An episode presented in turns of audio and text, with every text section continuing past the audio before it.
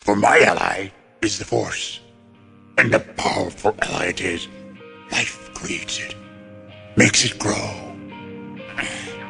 Its energy surrounds us and binds us. Luminous beings so we, not this crude matter. You must feel the force around you. Here, between you, me, tree, the rock, everywhere.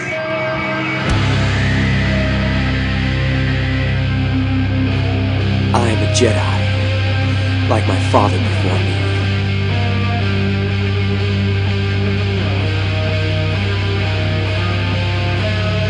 You don't know the power of the dark side.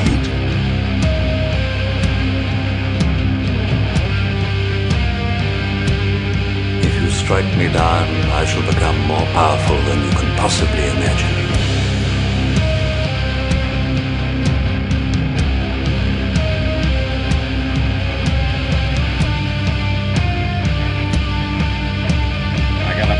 Feeling about this.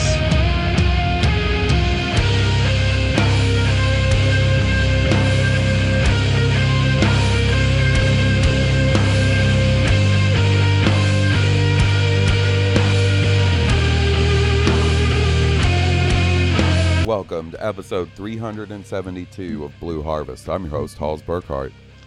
And I'm your host, Will Witten. And guys, we got we got to be on the ball. No bits, no tangents. Will's got an important appointment in the morning early, so all business, no bits. All right, that's the Gotta- Blue Harvest guarantee. Got to go welcome baby number three into the world. Number three, 1111. That's crazy, buddy. Yep. Man, the Witten clan. right.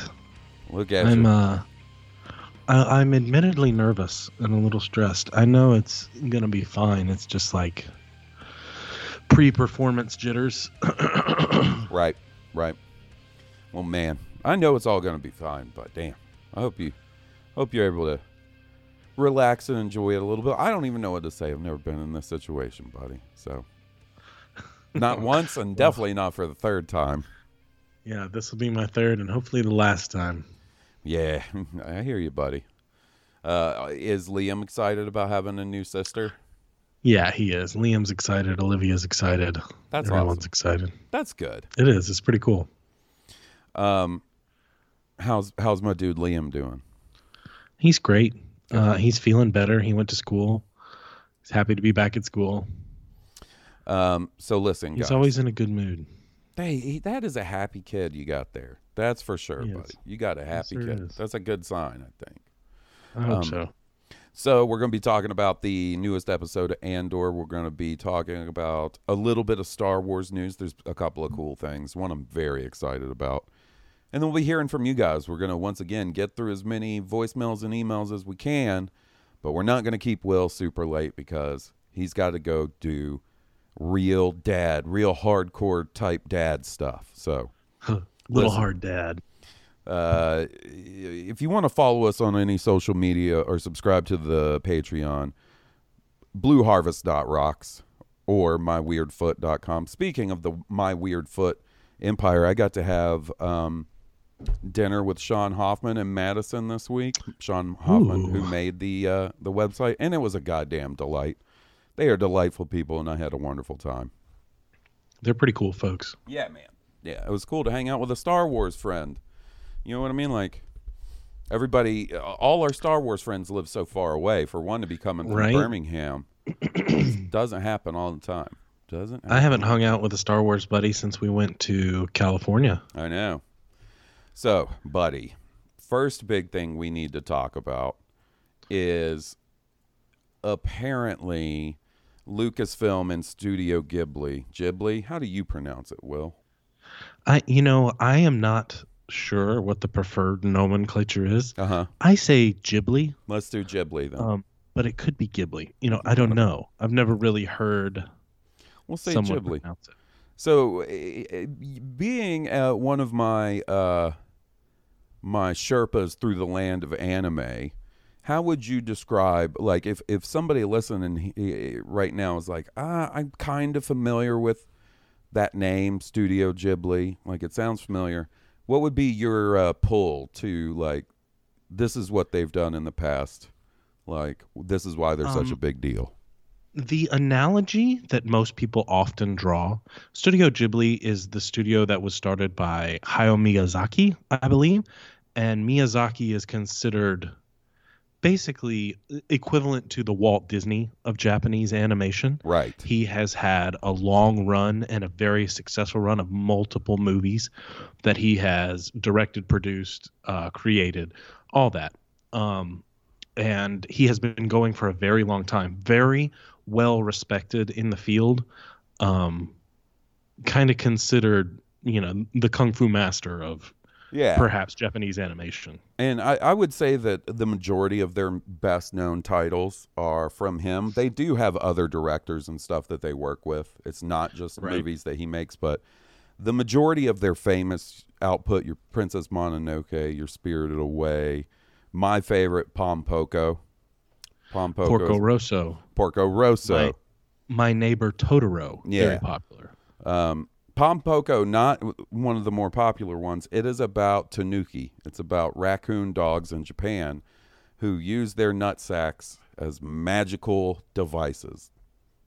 to change shape Yep. to shape change They use They're- their nut sacks to ch- shape shape shape shift. exactly So, listen, uh, we can't talk about this topic without giving friend of the podcast, Aaron Boyd, a shout out.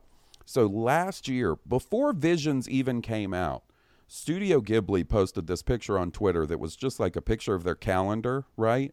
It was one of those, you know, those magnetic calendars where you can you lo- move the little squares to whatever day it is, you know? yeah yeah they took a picture of one of those and one of the the little calendar squares had Yoda's head on it and Aaron Boyd was like oh shit do you think do you think they're going to have like a surprise short on Visions or do you think they're doing something with Star Wars and I was like I don't know man. That would be crazy. Like and I didn't want to get too excited about it because it just seemed out of the realm of possibility. You know at the time i was like surely if they were working on something like that we would have heard about it by now. Well- that so and so was in production or that this would be on. Then earlier in this year, he retweeted again and said, still thinking about this. So Aaron Boyd was on it, man. He was like, listen, it was consuming his, his every thoughts. He told me he had trouble sleeping and shit. And I was like, damn, man. ooh It was like Jacob Ladder for anime weebs, you know? Um, yeah but I uh, turns out he was on to something because today Studio Ghibli posted like a little teaser video that was just the Lucasfilm logo that faded out into the Studio Ghibli logo. Um, ho, ho, ho. So they are doing something. They are doing something. I think the best guess would probably be a short in the second season of Visions. I know they said it's, you know, going to move away from being solely Japanese animation, but Mhm. the other problem is, is if I think about it too long, I start to get too excited. I start to think too big picture, like, oh, maybe they're doing oh a movie boy or a whole Maybe it's a whole series. feature film Yeah, yeah. So I think the safest bet is probably just to assume it's for for the second season of Visions. Am i correct in uh thinking that miyazaki's son was like the director for elden ring does he work from No. fromsoft No, they are not related. The two Miyazakis are not related. because I knew that the studio Ghibli Miyazaki, I knew his son was in the business, He's but in the and I biz. and I, I didn't know if he stayed in animation or if he had moved to video games, but they're not related. No, no, no. Two different. Mia, his his son is Goro Miyazaki, uh, Hmm. and the guy who does the From video games is Hidetaka Miyazaki. I believe that's I how you say his name. Um, he's done. His son did that Tales from Earthsea. Earthsea, Moon. which is good. Yeah, it was pretty good. Pretty good. Yeah. Um, he also did that Earwig and the Witch, which I haven't watched yet, but it's like a a CG directed hmm Ghibli film or CG animated Ghibli film. I need to check that out sometime. But yeah, Ponyo that's, is good too. there's a lot of them. Cog's Moving Castle, right? Is that how I say that right? Howl. Howl's, Moving, Castle. Cog. That's one of my favorites. I like Howl's Moving Castle. They do like some cool mix of traditional animation and CG animation in there. Um, but yeah, it's exciting. I mean, I don't know what else to say until we know more about it. But the fact that you know it's pretty much confirmed now. Like watch it. They'll be. We're getting all excited thinking it's Star Wars, and then they're going to be like, "Guys, you'll never believe it. You'll never believe what Lucasfilm and Studio Ghibli are doing together." Willow, Willow shorts. no. I mean, I would be My still be. I'd still be pretty excited, but I kind of want them to do Star Wars more than Willow. Yeah.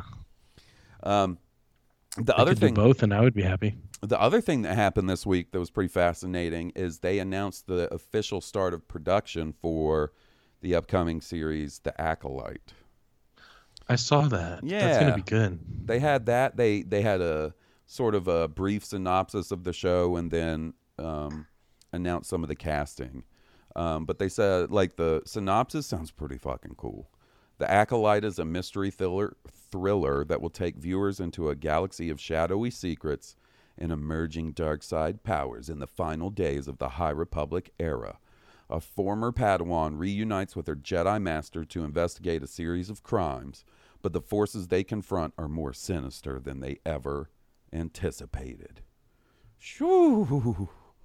Ooh. And then for the cast, we have Amandla Stenberg. They, she was. They were previously announced. Uh, Lee Jung-jae, I believe he is.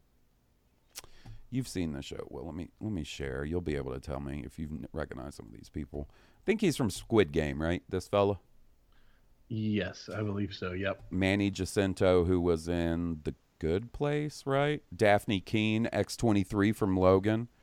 Jodie Turner Smith, Rebecca Henderson, Charlie Barnett, Dean Charles Chapman, and Carrie Ann Moss. Trinity's up in this piece, man. Hmm, look at that. I'll be damned. Look at her. She said, Well, that new Matrix trilogy is probably not happening. I wonder if Star Wars needs anybody. And they were like, Well, we just so happen. Funny to you need should some- ask. Funny we sh- you should ask, Trinity. Um, She will be good in a Star Wars movie. I can feel it already. Yeah, man, I, I think that's I think that's fucking rad. I can't wait. That's a show that is really exciting because to me, like in in a similar but not the same way that Andor feels different. I think that show will probably feel pretty different too, and it Yeah. seems like it'll focus on some pretty fascinating aspects of Star Wars. The kind of the stuff that like I really dig, you know, Jedi and fucking dark side and light side and all that. Is that. Set Yeah. in an era that we've never seen in high uh, or in uh, live action. sign me up. I think that's going to be cool.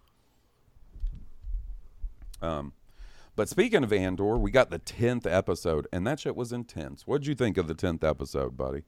I thought it was super intense and super good. I feel like I kind of called it last week on who makes it out.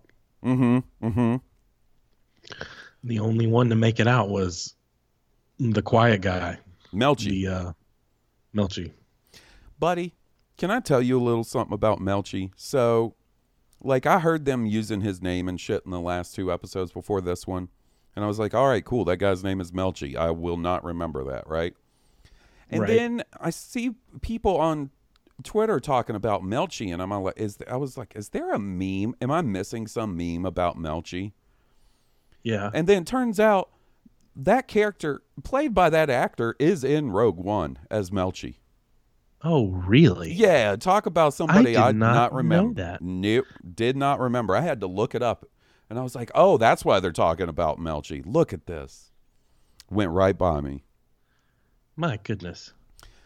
It, um, it is intense to see them get out. Like everything has been building to this prison break. Incredibly well done. Super sad that you know the rest of his table does not make it out. The rest of his work table. Man, like, I I could have watched like an extended three hour version of them just running through the halls of that uh, prison, dunking on Imperials. Like that was Yep. so fucking good, man. dude, the sadness that Andy Serkis's character can't swim, I know, and man. that it kind of looked like Cassian was gonna help. You know, like gonna find a flotation device or be like, "Look, I'll help help get you out," and then was just kind of drug. You know, in the mass of people, was pushed off into into the water. Yep, ripped to a real one. So something tells me that the off-screen antics that Kino or yeah, Kino, yeah, Kino got up to um after that scene probably didn't probably didn't go real well for him. Who knows? Maybe he did find some float. Who knows? You know? Yeah, maybe you know, maybe he finds something that floats and he takes a paddle and gets on out of there. You know, starts kicking or whatever. But I'd I sure like- hope so. I'd be like, if you guys help me figure out how to float, like I'll make this work. Like I'm gonna give it a shot. I'm not gonna go through all this just not to jump off the high dive, you know, at swim practice. Figure it out, man. He's buoyant. Little Andy Serkis. He's buoyant. Yep. Um crazy to me that like okay, so the Empire has spent all this time and money and shit to set up these sort of work prisons on this planet. And basically they beat these dudes down to be like a super optimal workforce that just puts these these weird devices or whatever they are together all day, right? And like Right. a natural side effect of that is like they have this sort of like synchronicity between the different members of the table, which then basically ends up being the empire's downfall as far as this prison goes because when the the shit gets let loose and all those dudes start working as a team together to take down the guards and shit works out pretty well for them to be completely Yes. honest a lot it of does. dudes got out That's right. but not And so the water basically overloaded the floor, Mhm. short circuited the floor yep when they turned it on. yep That's cool. I love the scene where he's like, you know, turn this off. And he's like, oh, it'll it's gonna take months. And then and Cassian just blasts one of the three, and he was like, Yep, yep, j- turning it off right now. Yep. Man. The I yeah, the fact that they shut that shit down for months, perfect. Perfect. And then like Really dude, cool. They really swung for the fences on the the speeches in this episode. They said anybody that's given Oh, a speech goodness. is going to nail it. Like this and I love the opening of like Cassian essentially just picking at Kino, like being like, "Come on, man, you know what we got to do. Come on." And then the way he just like erupts, "Nobody's getting out." Oh my Yep. god. My Yep. goodness. Uh, talk about speeches. Luthen's speech, Luthen's monologue about you know his sacrifice, what he gives up. That whole exchange with the mole, Dedra's assistant, Uh-huh. Dedra's assistant, uh, finding out that he is a six-year rebel spy, and several mentions of this oath. Like that is not the first time the oath has been mentioned. I have a feeling that's going to be a big deal when they make Cassian take his oath for the rebellion or whatever. We'll get to see it then. Oh. But uh, they have referenced this oath several times. That's cool, man. eh, listen, I, I ain't trying to pick at scabs, uh, break open old wounds, but listen, just hear me out. I would like to add uh, uh, add one more piece of evidence to the maybe Cinta killed those that family pile. Okay, Luthen th- Luthen threatened that dude's daughter. He's like, "Oh, congratulations! I'm so happy to hear about your daughter." And he's like, "Is this supposed to be a threat?" And he's like, "No, we just haven't caught up in a while, huh?" Yeah. Yeah. I'm telling you, man. He's a he's a so. different kind of devious that Luthen. I don't think so. I think you know the sheer mention of it is what is all you need. Like, and he says it even in his monologue, like forced to use the tactics of my enemy, you know, abandoning my own humanity. Mm-hmm. Mm-hmm. I don't know, man. Oh, and okay, so you know the the scene on Ferrix, right, where you see Cinta, and then there's the guy that's clearly some sort of imperial spy, right? Right. I sure as hell didn't catch that he's like he's one of the ISB guys from earlier episodes. Yeah. Didn't I even- didn't recognize him, but the fact that the camera stayed on him so long, I was like, oh, that's the Imperial spy. Yeah, I mean, I, I, I put that together, but I didn't recognize him as being a character that showed up before. Um, Right. By the way, I think Dedra might have suspicions about old Ginger Stash, the mole. That or she doesn't like him bringing up suggestions to her boss, right? Like the second he brought up that suggestion, she left. She left the room. Yeah, I don't know. I, I couldn't tell if it was that or if if it was like she thinks something's up by that response. I don't know. Right, by his response. Th- Something th- that guy, that guy with the mustache, he, he ain't making it out alive. You can that dude had dead oh no. dead stamped on his forehead the minute he was doing that sneaky sneaky trench coat stuff like he was going to an adult bookstore and didn't want his pastor to see him. Right? You pegged it last episode where you were like, "Oh, he's given too many suggestions. He's too uppity." Like, you know, that is what made me think he's not long for this world. And I thought that Cyril would replace him. Uh, but come to find out, he's a spy. Uh, Dedra, Dedra's probably had him bugged that for that whole conversation. You know, man. And I liked the fact that like those weird ass signals that they were using to communicate that he wanted to meet. Like she was like, they put something on the fountain and the handrail was broken off. Yep. J- That's some esoteric ass signals right there. It was a clean break. He wants to meet today. Like, Yep. yeah. Yikes. That really is old school communication. um, Andy Serkis's speech to the rest of the prison and like it being intercut with the dudes like testing the floor to see if it's really cold. yeah. Oh, and Super heart wrenching. and then just everybody busting out. Oh my god, so good, so good. That's right. Mm. I knew. I mean, everybody did. Everybody knew they were going to nail the prison break episode. It's just nice to see it pay off and be so good. Mon Mothma was pissed. Oh, dude, that creepy old guy, that creepy old creep, that guy, the the guy that's there to set up the quote unquote charity with her, and he suggests the like arranged marriage. Davos Skeldon, I believe is his name. Okay, good call. I didn't know that. Good, good one, buddy. I don't know. I don't know why that name stuck out. And like the way he delivers that line, where she's like, "I'm not even going to consider it," and he goes, And he's like, "Oh, that's the first time you've lied. That's the first thing you've lied about today." "Yep." I was like, "Damn." Ooh. They really know how to introduce a slime ball and make you hate him real fucking quick, dude. Yeah. Man. And you know what? I think Mon knows that her daughter would like his son. Because her daughter's is kind of a shithead at this point. Like maybe she grows into something better, but you know, she seems like the kind that would marry for power. Well, she definitely seems like she aligns more with her dad than Mon Mothma, right? Right. That already Right. makes her a little suspect, in my opinion. You know? I, I and there's something interesting going on culturally about the Chandrilans to where the husband and the wife have some sort of privacy in between their personal matters. Oh, you think you- so? Did you pick up on that? Uh uh he, he was basically hinting at you know i've met Perrin several times and she was like well he won't be joining us for this and then he was like ah you know there's something excellent about the tradition of chandrilan marriage and Oh You no. know. I think I think he is I think he's referring to the fact that Mon Mothma and Perrin were an arranged marriage when they were young. That's the backstory. Like she was married mean- off to him, right?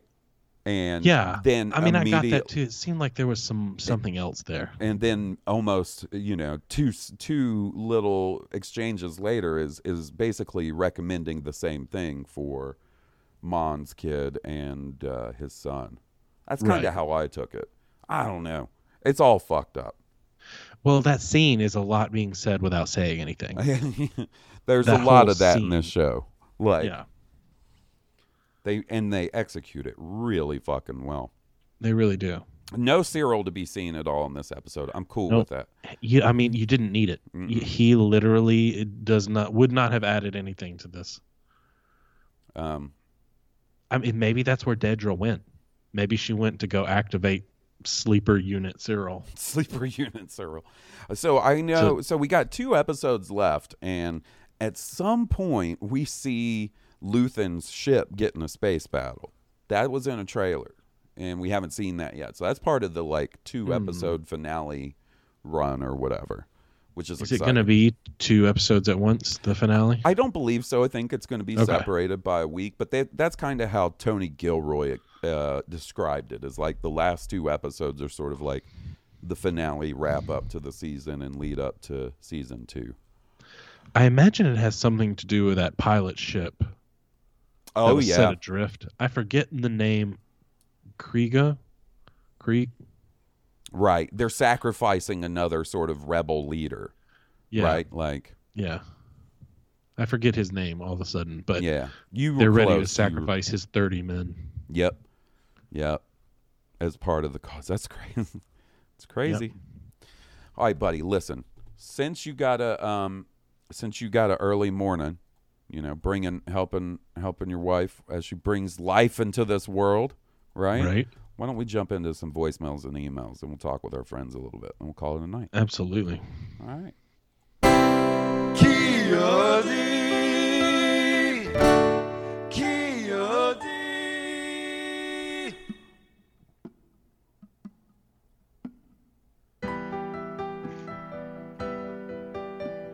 Kia D. Cockhead. The only Jedi Master who can crush box Kia D. Cockhead.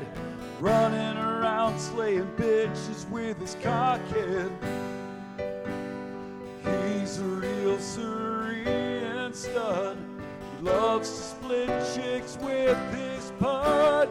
Kitty, cockhead. So stroke his cone and suck on his balls. Kitty, cockhead. What you gonna do when he comes on you right now? He's a Jedi Council stooge, but he'll be pumping spooge tomorrow.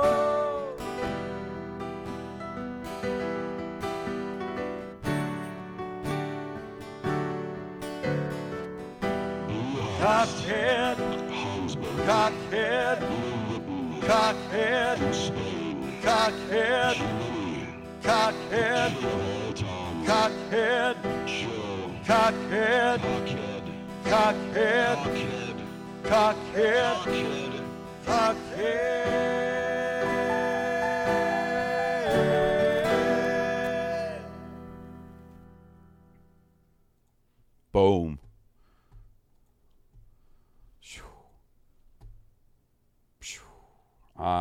accidentally closed the emails. Where the voicemails and shit are. One second. One second. Shit, man. Been, I've been If you want to send in an email to Blue Harvest, you can find us at uh you can find that information at blueharvest.rocks. Yep. Or you could send just send it straight into blueharvestpodcast at gmail.com. Excellent recovery, Will. My, yeah. Hey man. been wrestling with some technical difficulties the last couple of days. So first thing we got to do, okay?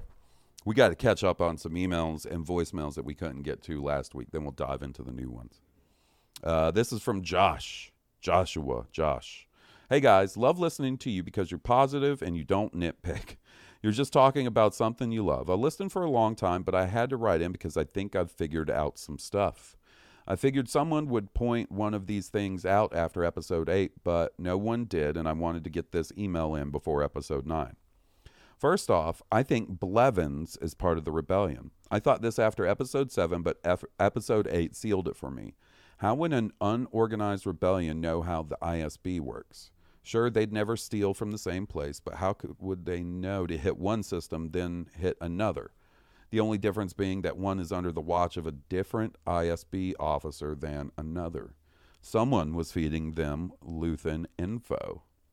Now that we've seen Blevins left the part about someone helping Cassian out of the report and never let Cyril see it, it may look like he's just getting all of his homework done and being the good student, but I think it's a cover up.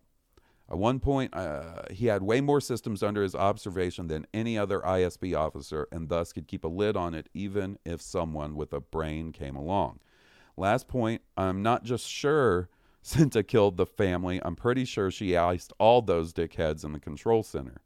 Anyone she came across on her way to the temple where the natives gathered, and maybe with or without their help, killed all the troops there as well.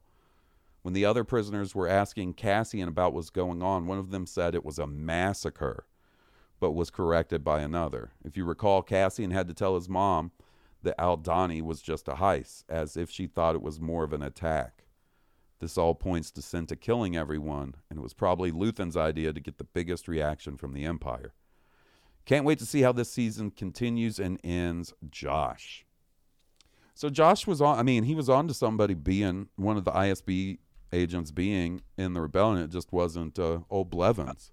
Right. I liked his argument though. Mhm. Well thought out, and you know could have been totally feasible. Yeah, I mean, to me, the the the mole inside the like evil institution is such a cornerstone of that kind of story that one of them had to be almost, you know. You know, I didn't think about it when until you know it fell in my lap this episode, but I, I probably should have been putting that together. I I'll be honest with you, I never expected it to be the guy with the mustache. Yeah. Never. That was not not the one. All right. So next up, we got a voicemail from Neil. What's up, Oz and Will? It's uh, Neil giving you a call from Chicago, calling in about uh, Andor episode nine. Uh, nobody's listening. Um, Well, you don't know, I have to say that about the podcast. Last week, which said that the Empire is both impressive and unforgiving, and you know that continues um, to this episode for sure. Uh, I mean that that tease at the end, um, where you find out that the prisoners are just being recycled to other levels or other platforms and not actually being let go, uh, is both disheartening and like really really sad.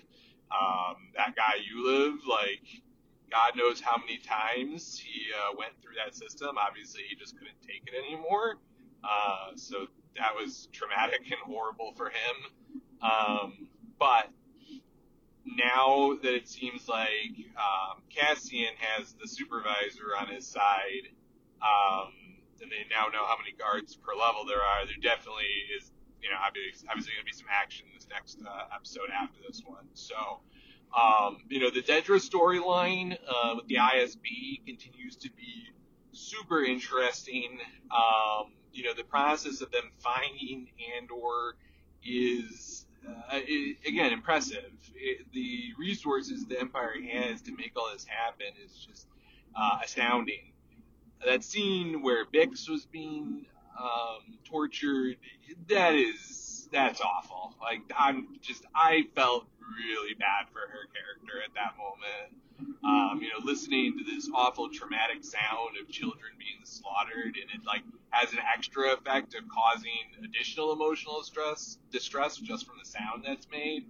Um, yeah, that's that's crazy. I, I, I literally was just like, and my heart hurt at that moment for her, really. Um, even though she's just a, uh, a TV show character. But uh, again, this show just remains impressive on a level that I I just I haven't been invested in TV like this in a while. Uh, I look forward to every new episode and uh, continue to enjoy the breakdown. Uh, so I hope you guys are having a good week and talk to you soon. Bye. Thanks, Neil. So, okay, Will, maybe you can help me with something here, buddy. I don't All right. understand something about the whole prison thing, right? Okay, Right. so what kicks everything into gear is the fact that on one of the other levels, there was a guy who ended up getting put on another level after he had finished his sentence, right? Right. and it let everybody on the nor- floor basically know they weren't getting out. So what they did was they just fried everybody. Right. How did that doesn't make a whole lot of sense, right? Do so okay, let's use an example. Let's say the prison break never happened. Melshi finishes his sentence, right? Yeah. They take him and then they just take him to another facility and put him on another floor. Every single person that that happened to would be like, "Yo, guys, they just put me back in here."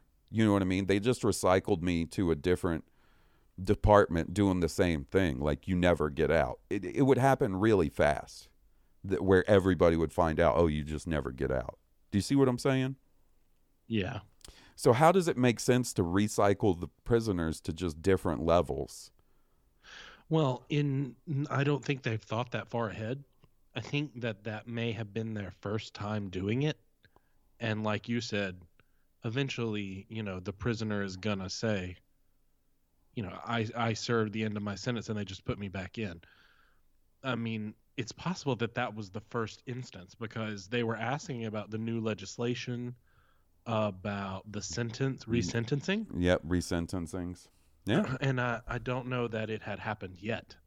So we may have witnessed the first attempt at recycling uh, people. They may learn that it's just easier to kill the one when they finish their sentence. Right. So it and no, don't put him on another level. So it looks like he was let go. That's a lot cheaper yeah. than having to stick someone else in on a new a floor whole trying floor. to get more productivity and then having to fry the whole floor. You know, Something about I- that whole process just they go. didn't. I just yeah. I mean, and then when he shows up, you know, the corrections officer tells him that this is an experimental facility, you know, experimental program. Um, I, I was wrong uh, that the, the insulator boots were going to play uh, a part, Yeah. That, Uh, not once. Not once. You I was to- surprised. I was completely They passed him surprised. several times on that, and I was like, oh, well, I guess the the whole thing's going to be shut down. I guess there's no reason. Right. Uh, but I, I totally, that's either misdirection or just me. You you know, I was just making that up in my head. I guess. All right, let's hear. uh, We got an email from Mister One Hundred Kobe. Kobe. Hey, Hawes and Will. It's your boy Kobe, aka Mr. 100. How's it hanging? Hopefully, you're keeping that shit clean. Hopefully, it's hanging clean. I know it is. So, um, I gotta say before I go into my Star Wars related thing, uh, side note: I just finished watching Lost last night. I watched the the finale, and I'm not gonna like spoil anything or anything, but I just gotta say, wow, what a fucking ride! That was nuts. I love it. I loved it from beginning to end. Um, I'm confident saying it's probably my favorite show of all time. Holy moly! I, Look I what don't think I'll ever, you know, I don't think I'll ever have anything like that again, and I'll be chasing that high for the rest of my life. Um, but yeah, that aside, that was what I did, you know, the last few nights. So I, I didn't watch Andor yet. I haven't watched it yet. It's Thursday afternoon when I'm recording this. I'm going to watch it tonight. Um, but I got to say, Andor, right? What what's what's great about Andor? What do me personally? What do I love about Andor? Uh, I love the story. I love everything that's going on. But the most important thing to me about Andor is the precedent that it's creating for Star Wars in the future. We're kind of at a crossroads in the you know in the Disney Star Wars era where they don't necessarily you know have the most locked down idea on what they want to do you know as it comes to you know movies and, and the future of Star Wars right I know it'll be good I know whatever they decide will be good but I think there's an avenue right now that could be explored for Star Wars that Andor is creating a precedent to go down. And that is a different take on Star Wars, right? Andor is down to earth. It's, you know, it's kind of it's somewhat easy to follow. It's real people doing real things. You know, there is a sci-fi and Star Warsy element to it, but it's not super sci-fi, not super out there. You know, there's no wizards running around with laser swords and force choking people. It's very simple. And I love that for it. It's simple in a good way. Um and it's it's take it's doing this kind of like, you know, it's doing a it's doing heist Star Wars, it's doing prison break Star Wars. It's doing all these different things that we haven't really seen in in a in a very like simple down to earth way um, without all the sci-fi element to it. And that's what i want to see. I look at a show like lost which is obviously on my mind. Like i can't get it off my mind right now.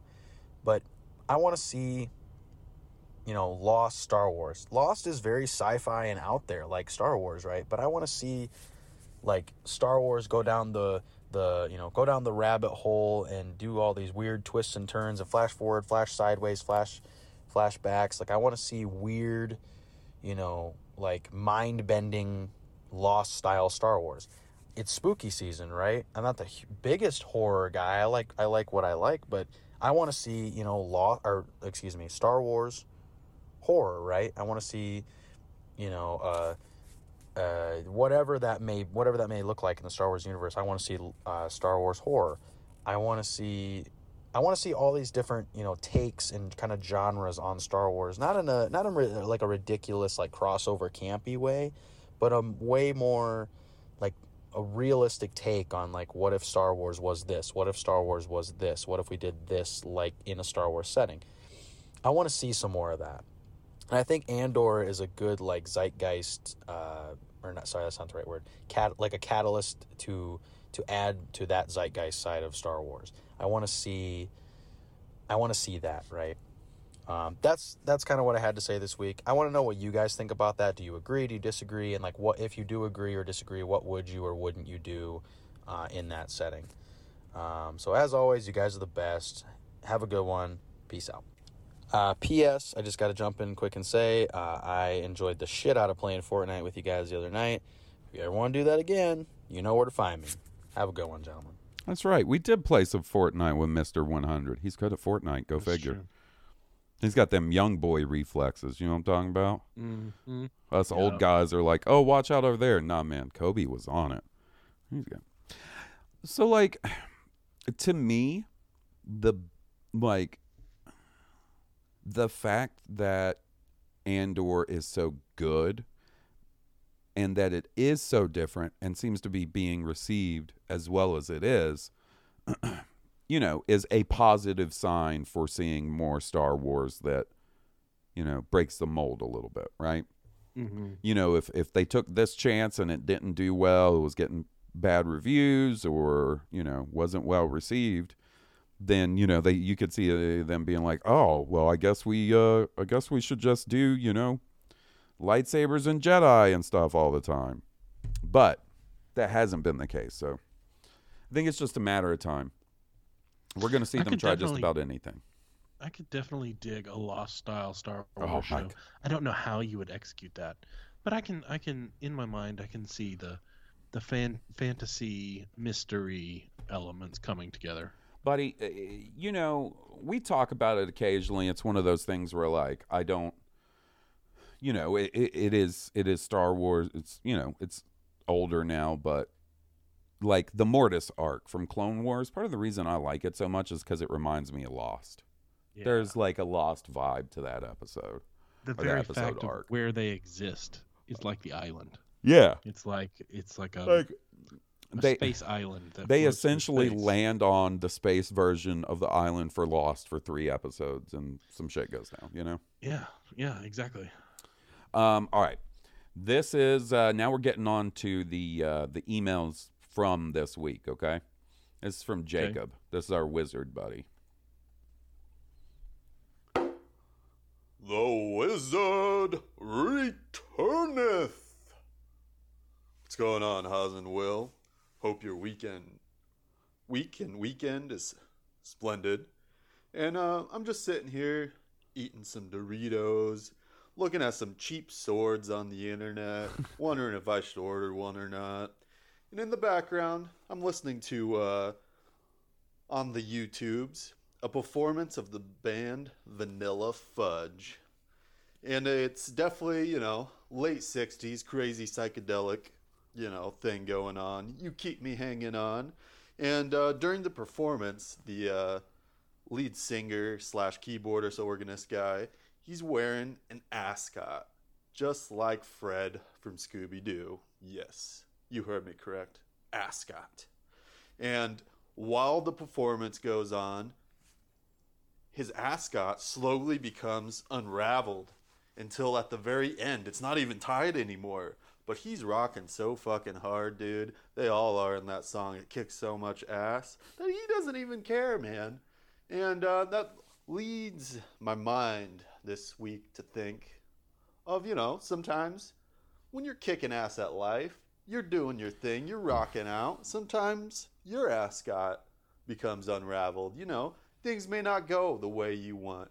And uh, so I thought I'd bring a little magic to you guys this week. And anytime, you know, work, whatever, bogging you down at the moment, I want you to just go like this. Ah!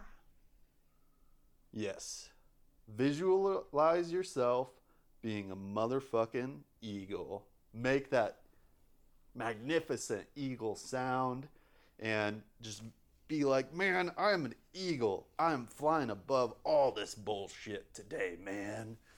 And uh, next thing you know, you're gonna be feeling better, man. Some if someone hears you making eagle noises, they might think you're a little fucking weird, but it's all good, bro. It's all good. And uh, that's just all I really have for you guys. Andor still kicks ass like none other. I love Tales of the Jedi. That first thing with Ahsoka was so cool. I'm still thinking about it. Dooku, little bastard. and uh, just want you guys to have a great week. Peace and love. Yub nub, motherfucker. Yub nub. Jacobo Wizardo out. Was that a hand? Did I hear a hand drum of some sort? Was that what I think so. A bongo or a hand drum. buddy? Another journey. Another journey. I like this. I, I, do like where too. the wizard stuff is going. I do too, man. I really like it. I really like it. I'll be screeching like an eagle, and then catching I- fish out of. You know what? I think we should hands. just go for it right now. Like he put so much work into it, so I'm just gonna give him a caw You know? Hmm. Didn't really work yet, Jacob, but maybe it takes a little while, you know? Maybe I, didn't feel do like it good enough. I'm soaring with the eagles. All right, here's an email from Jess who did the uh, the Blue Harvest Lo-Fi mix. Ooh, Uh, nice. he can we start a, po- a petition to get Jacob with the mouth harp to write the Rian Johnson trilogy? Also, my hot take: Syril's mom ain't that bad. Being a mom is tough. Okay, Mm, taking up for the moms in the world. I see. You know. Jess says, "Hey, moms, I got your damn back." All right. He, they also sent in another one. So, okay, I'm not trying to raid on your Cinta family killing parade halls, but this Gilroy quote might push me over to Team Will. Uh oh. There's there's competing evidence being submitted. Um, however, as we don't explicitly see Circus's character die on screen, could somehow survive this dangerous situation. Gilroy remained coy, but it seems there could be a glimmer of hope for fans. He said, We're pretty clear about when people do die, and it's left somewhat enigmatic. I don't, and so listen, I don't know that they're that clear about when people die because I had to watch that heist episode twice to see how many people died. they were clear though. Once you went back and watched it, it was obvious who died where. It was very fast, and I think that's so the the violence rating doesn't get too high. But like, Here's uh I still I don't think Cinta killed the wife and child. She may have killed the imperial officer, but I don't think she killed the child and the wife. Uh, here's a pod question from Josh. Been meaning to ask this for a few weeks now. Do you think we'll see any more of the children of on Kenari this season? Thanks. I don't think so. I think they're done with that story. I don't. That's also a little weird to me, right? Like this, how it seemed to the element of Cassian looking for his sister, right? Like is what led to where he is right now in a weird way. Like he goes to that bar looking for information about her. The two dudes follow him. He kills them, so on and so forth, right? Mm-hmm. And then that sister thing is just kind of dropped. I mean, his mom, Maarva, did mention it the last time we saw her, where she was like, give up the look for your sister. Yeah, there were no survivors. Um, but I I am curious as the lead that he followed was interesting because you don't know. You know, clearly there was a girl there at some point Right, right, exactly. that matched that description. No, that's that's really fascinating to me. Is that like there was a somebody, and then that's I have- just I have a feeling it'll come up later. Yeah. I I can't imagine that that's something that they just put to the side and don't go back to, right? Like that does not seem like the course of this show or the style of this show. Hmm. It is. A, I do have a question about. I mean, like I do have questions about it, so that's interesting. Mm-hmm. All right, here's an email from Roy.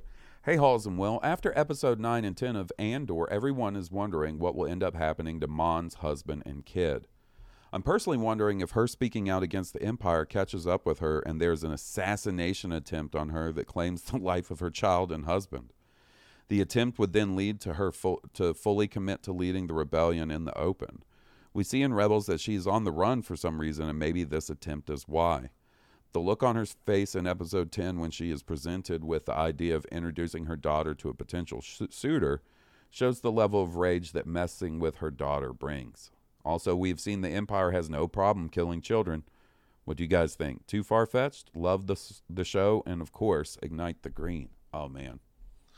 I don't think that's too far fetched at all. I mean, that that would definitely be motivation for Mon to go all in on the The rebellion.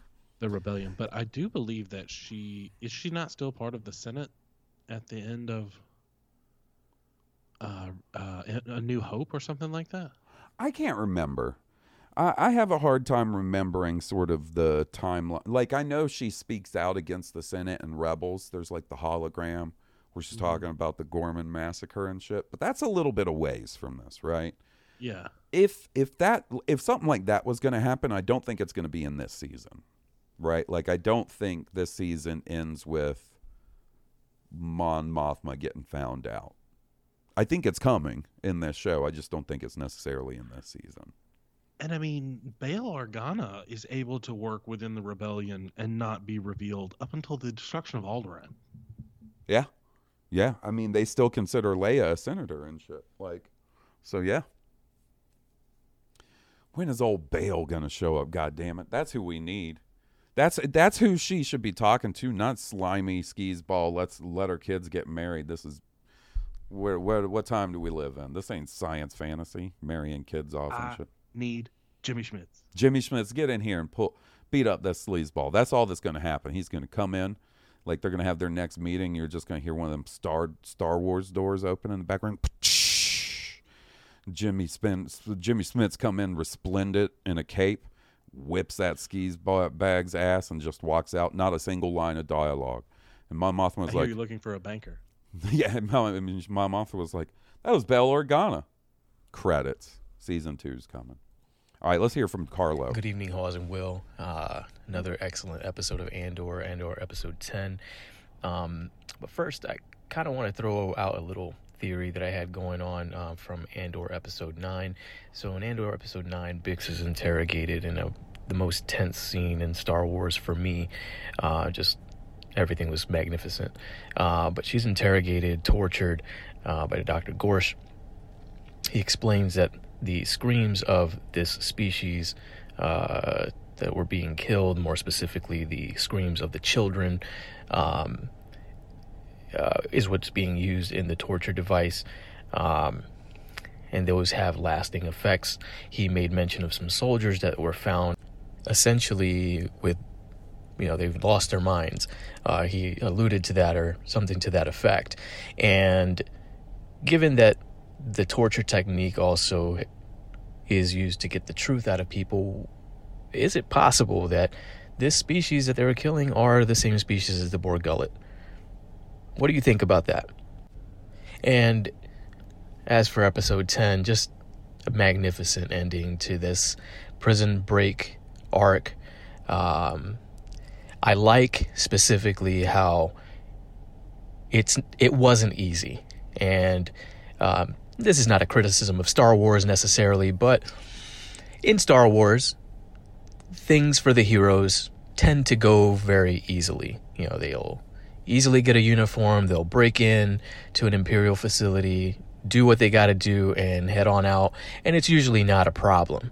Uh, I like how in Andor here, just, I mean, it has the episodes to take the time to build up to this intense uh, ending to an arc um, that perhaps Star Wars has not had the opportunity to do in the past, but more specifically for me, this series makes everything feel uh, earned. And when the heroes are triumphant, um, I'm cheering, and in a way that I haven't before. Love the show. Just wanted to share some thoughts and get that theory out there. May the force be with you. Well, look at him. Then now Carlo comes with a deep cut Bor Gullet theory. Man, That's interesting. I don't think it's the case, but that's very compelling. I think it is interesting too. I don't know. Well, kind of like you, I'm. I don't know if it's necessarily the case, but that does not stop me thinking that theory is fascinating. You know, um, yeah, man. I will say until the torture scene with Bix, like the Bor Gullet scene, was probably the most horrific scene in Star Wars. Obviously, to me, Bix' scene trumped that big time, but um, the Bor Gullet scene is rough. It. Uh, do you think maybe there's going to be a whole three episode arc next season about them finding the Bor Gullet? That's when Star Wars turns into a horror movie. Oh my goodness! Michael Saw Gerrera, I mean, you man, you be getting a little too crazy, man. Saw Gerrera has no chill. He has no chill. He said, "You know what I'm going to do? I'm going to trap a Bor Gullet." Where did you see that? Did he see that on like the uh, the animal rehoming page on f- f- Space Facebook? Wherever wherever Han Solo learned how to trap a Rathtar. Yeah. Please tell me you're Space not. Please tell me you're not hauling Rathtars. I'm hauling Rathtars. What happened to the rest of the crew? I'm hauling Rathtars. How'd you get them? Used to have a bigger crew. Where are they? There's one. Man, the Rathtars. Phew. Pour one out for the Rathtars. Yeah. Um I don't know, man. Like, yeah, give me that backstory. Give me the backstory on the Bor Gullet instead of, you know, something else. Let me let me see what that thing was was up to. You can't just go to the corner store and get a Bor Gullet. I can't imagine. yeah, I doubt it. You know, you don't put that on the Postmates order. Um, No, I'll take the not. the nacho fries box and one Bor Gullet, please. Man, buddy, I think we're gonna cut it there. I, and actually, that's all the emails and voicemails. I think. Well, we got caught up. We got caught up. You gonna have a baby tomorrow? By this time tomorrow, the the. Witten clan will be five strong. I'm I'm looking forward to it. I just want I want everything to go well and everybody to be healthy. Hey man, that's what that's what we're all pulling for. We all we all got your back. Blue Harvest Nation got your back, buddy. Unite. Unite. Oh man. Well, guys, listen. Um, leave us a review, please. That would be cool if you left us a review. Uh, check out the Patreon. You can get all kinds of bonus shows, immediate reactions to the Star Wars shows, and all kinds of other stuff. Patreon.com slash Blue Harvest Podcast. If you like the band that was kind enough to provide the the music for our theme song, you should check them out. They're Stoned Cobra, and you can find them on iTunes, on Spotify, and at stonedcobra.bandcamp.com. Check out me and Steve on the High Potion podcast, and I don't know, man. I guess we'll see you guys next week. We only got two more Andor, two more Andor left, Will, and then I guess it's just waiting for Bad Batch, Bad Batch. And then we wait. Yeah. I saw the Bad Batch ship, the Lego ship on the on the. There's a bunch of Legos out. Like all the toys are hitting the shelves in Walmart and stuff. There's like a hundred and seventy dollar Optimus Prime that looks amazing. Oh, I've seen that. The um, I guess I think it's called the Justifier, the Bad Batch ship. It's awesome looking. Oh.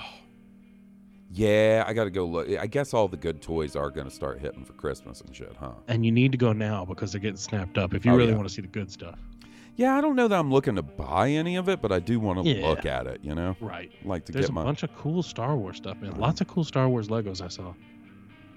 Yeah, the last time I went to the store and looked at the the Star Wars stuff, uh, it was pretty light. They had you know those those tiny little ships that I'm into. They had some of those, Yeah. but like any The other cool- stuff. yeah. the any of the other stuff seems pretty light, but maybe it's about to get Yeah. refreshed. Did look at the Fortnite stuff. It's only a matter of time before I buy a Fortnite figure. I just know it. Just for fun. Just for fun. All it's going to take is seeing a figure of one of the skins I like. I said, mine. All right, guys. Mine. We'll see you guys next week. Thanks so much. Uh, until then, this has been Blue Harvest, and I'm Halls Burkhart. And I'm Will Witten. May the Force be with you. May the Force be with all of you. May the force be with us.